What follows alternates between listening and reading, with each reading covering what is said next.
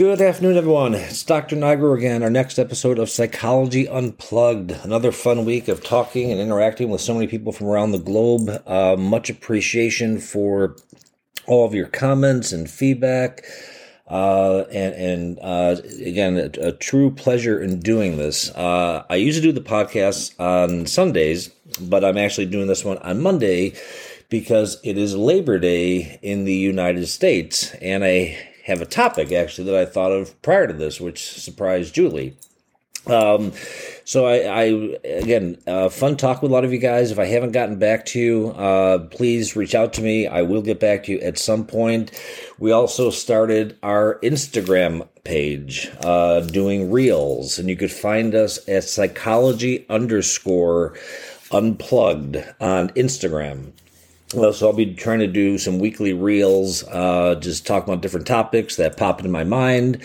Uh, maybe give you a tour of our, our, office and just kind of make this a more personalized experience. So, um, so uh, today's topic, uh, being it, it's Labor Day, is we're going to talk about and talk about the the, the Adlerian life tasks. Um, Adler was a student of Freud uh, who who disagreed uh, with Freud's concept of his notion of what he believed to be the unconscious. And Adler was more or less ostracized from the inner circle where they would meet on Wednesday evenings in, in Vienna uh, because he did not agree with the concept of the unconscious and you know Freud's model of the id, the ego, and the superego, and and Adler had the perspective that everything is conscious and everything is purposeful, and his work has is really considered the precursor uh, to what is now you know cognitive behavioral therapy that was developed by Aaron Beck and um, Albert Ellis.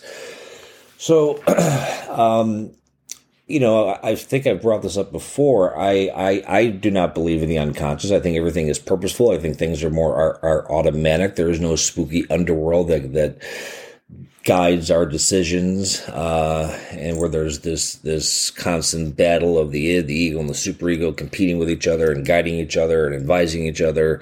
Uh, but Adler's definition of the unconscious, I think, is, is is relevant and apropos because his his his definition of what the unconscious is it's simply that part of our that part of ourselves which we have yet to fully understand and i think that's a palatable um, conceptualization of this whole notion of the unconscious but adler had a student uh, rudolf Dreikurs, and I think Adler started, I think Dreikurs refined the model of the tasks of life. Um, and there's three. And the first task of life is the sex task.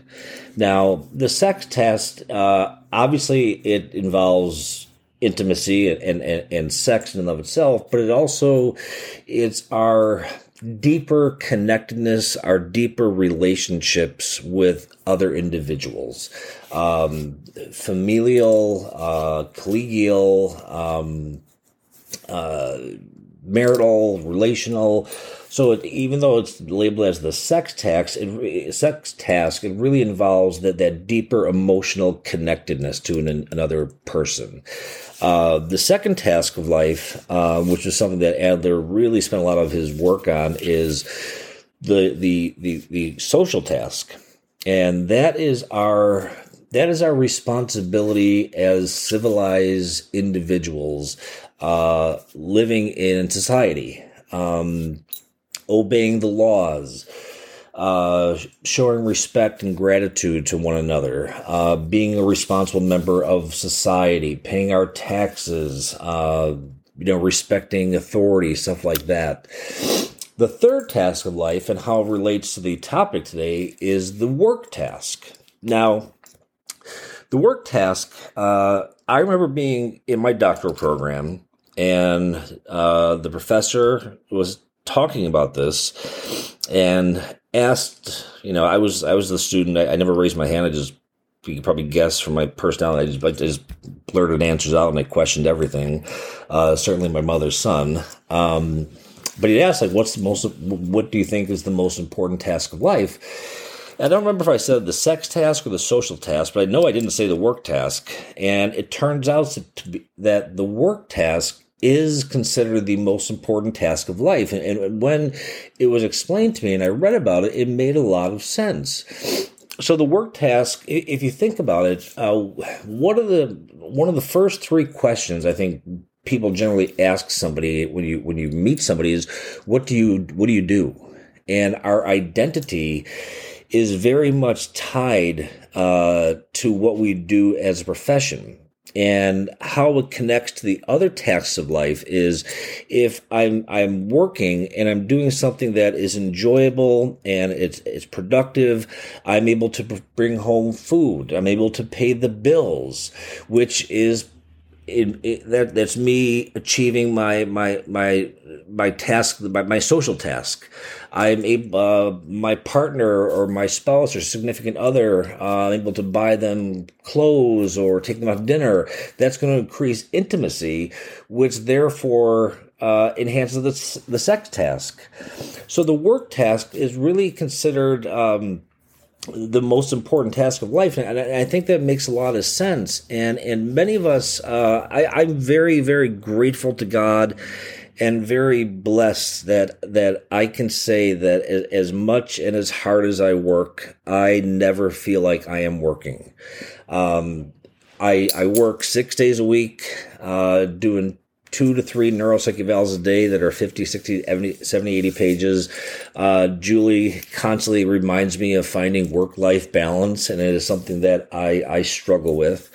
But I, I think if, you know, all of us have professions, and um, whether you're a doctor, whether you're a teacher, whether you're a custodian, I don't purport that anybody's job is more important or has a higher status just because I have two letters in front of my name does not make me any different or better than anybody else. And I've worked with enough patients over the years who really uh,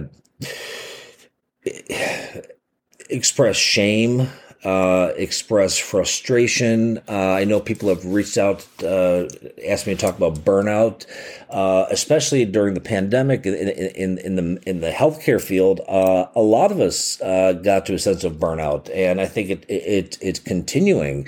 whether you're in the medical profession or you're or you're in in in, in this you know, psychiatric profession. Um, the pandemic really brought on a global scale um, it really just impacted healthcare all all altogether.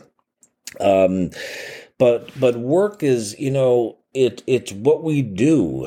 It's it's it's um, what we you know it's what we talk about when we come home. It's it's what we we where our stressors come from. You know, the water cooler conversations, even though I think in, in this hybrid model, I, you know, that's more, I think, metaphorical of how, you know, people communicate where a lot of us people are working from home and, and people aren't going into the office anymore. So I think that that, that, that dynamic has changed. But in and of itself, um, our jobs um, should not be really connected with our identity. And I think when you're unhappy in work, it's important to reevaluate one, are you in the profession that you want to be in? And and what what degree of impact is it having on your life, your loved ones, uh, other people, and it's. I think it's important to step back and be grateful. For one, first of all, that you have a job be grateful that you're able to, you know, put food on the table, that you're able to pay your car payment, you're able to pay your insurance, you're able to maybe, t- you know, go out to dinner once a week or once a month. Uh, I think we, we lose sight of that a lot in terms of what we do. And I, I have to be mindful of it myself that, you know, I have responsibility as a husband, as a stepfather, as, as, as a brother, as a family member. Um, uh, work it, it, it, it can be fulfilling it can be uh, consuming. It can be taxing. It has its blessings and its curses. Um, but if you're not happy in your job, I think it's important to take stock and you know, what degree of impact is it having on you? And is it impacting other parts of your lives? And you know the reality is can can all of us just quit our jobs because we're unhappy? No. I mean the, the, reality of life is the mortgage payment comes every month the, the car payment comes you know the kids need food the kids need school supplies. There there is a reality to it. Um, so you know the work of of, of holland uh, he did a lot of work, and it still holds true today. He did a lot of work on um, personality and job type match. Now, let me see if I can remember this. It's, it's, it's Holland's Windmill, and I remember the acronym as RIASEC. All right. Realistic, investigative, artistic, social, entrepreneurial, you know, uh, and, and, and conventional.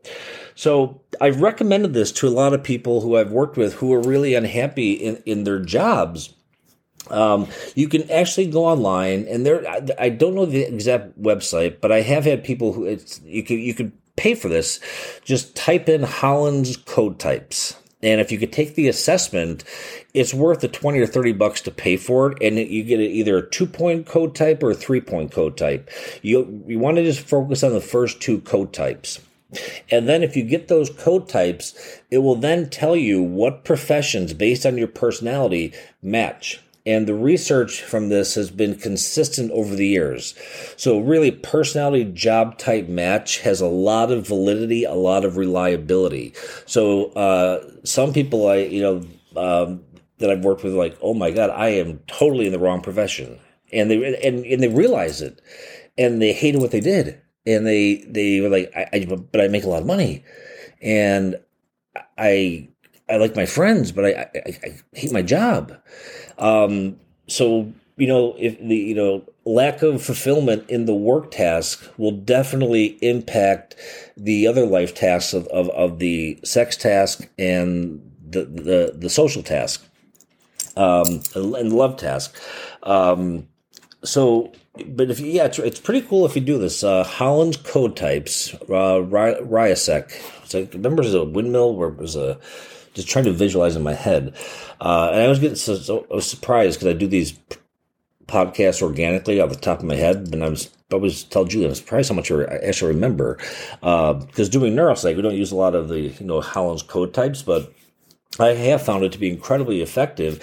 And it's given a lot of people that I've worked with over the years a lot of insight, and, and some have made successful career moves and decisions and some slight modifications. Um, but if you think about it, I mean, work is something, you know, we have one day of the year in the United States, Labor Day, where everybody takes day off. And interestingly, I took the day off. Um, I was going to work, but this again, me finding my work life balance. Um, it's it's really important. Uh, I think that we be mindful of is uh, you know on on an individual level. Um, it's it's what we do. It's where I, our identity is is tied up in, and I think gratitude that we have jobs is is crucial. Uh, the perspective which we take in how we go about what we do. Uh, again, I maybe I'm unique in the sense. I'm sure there's other people out there, uh, you guys who listen, uh, who feel like I do that that you never feel like you're working, that you just love what you do. I mean, it's a lot of work writing evals and, and doing it, but the actual work in of itself, I couldn't imagine doing anything different. Uh, I think that's not the case for everybody. Um, and that's when that's when the reality of life settles in that you know you just simply can't just quit. I mean, so I sure there are people that, that do it, but there are consequences for all the choices and the decisions that we make. Um, but I think it's it, it, it's important to be mindful and take stock of the blessings and the curses that that that, that come with working. Um, you know, to be a, a, a, member of society, I mean, work in and of itself, even for people I think who, um, uh, have have disabilities or have uh, cognitive deficits. Work has so much, so many benefits. It it increases. Uh, it, it, gives structure. It it uh, provides opportunities for an enhanced sense of autonomy and sense of self. Uh, increased financial resources, uh, increased opportunities for socialization, uh, and it decreases the amount of time people spend, I think, engaged in negative ruminative ideations where they get out of their head. It's a place to go. And I, I, I you know, even if somebody has a cognitive deficit or, or, or disability, and I'm not talking about like a 90 year old person who has, you know, Alzheimer's disease. I'm talking about, you know, just general population. I, I, if they're not working, I always recommend that they work with a job placement agency or an organization that could provide them with job skills training or job coaching and a placement in a position commensurate with their ability level and area of interest, because there's so many benefits that come with work that just enhance the whole sense of self. And, you know, yeah, I, you know, if you're in a job and you, and you hate what you do, it, it can it's going to spill over in other aspects of your life. It's going to impact your relationships. It's going to impact your mental health. It's going to impact your physical health. It could it, it could lead to increased risk of substance use. It can you know it, it could lead to anger. It could lead to you know marital discord um, because that's where we spend the majority of our day. And you know, if if you love what you do, God bless you. If you don't, I'm not saying go quit your job, but I'm saying maybe do check out Holland's code types, go back to school. Uh, the thing is, none of us are never too old to change, but we like predictability, we like comfort, we like um, security, and we use, um, you know, anger and justification and rationalization and projection uh, to get up and do the same thing day in and day out. Uh, I mean, the workforce has certainly changed from the pandemic in terms of, you know, you go to the office and then you work with all your colleagues. Now everything is remote and hybrid. Some people are going in, some people are going out. I think it really depends on, on, on the profession that you're doing. Like I see patients face to face every day. Um, you know, occasionally I'll do telehealth, um, but for the vast, vast majority, it's all in person. Uh, Julie does a hybrid combination of both seeing patients in person and out. So that it, I think it's definitely a, the dynamics have changed in that um, in that aspect. But uh, work in and of itself, I think, is something that should be appreciated. It should be it should be something that we should take stock in and take a step back and look at is is our identity so fused with it?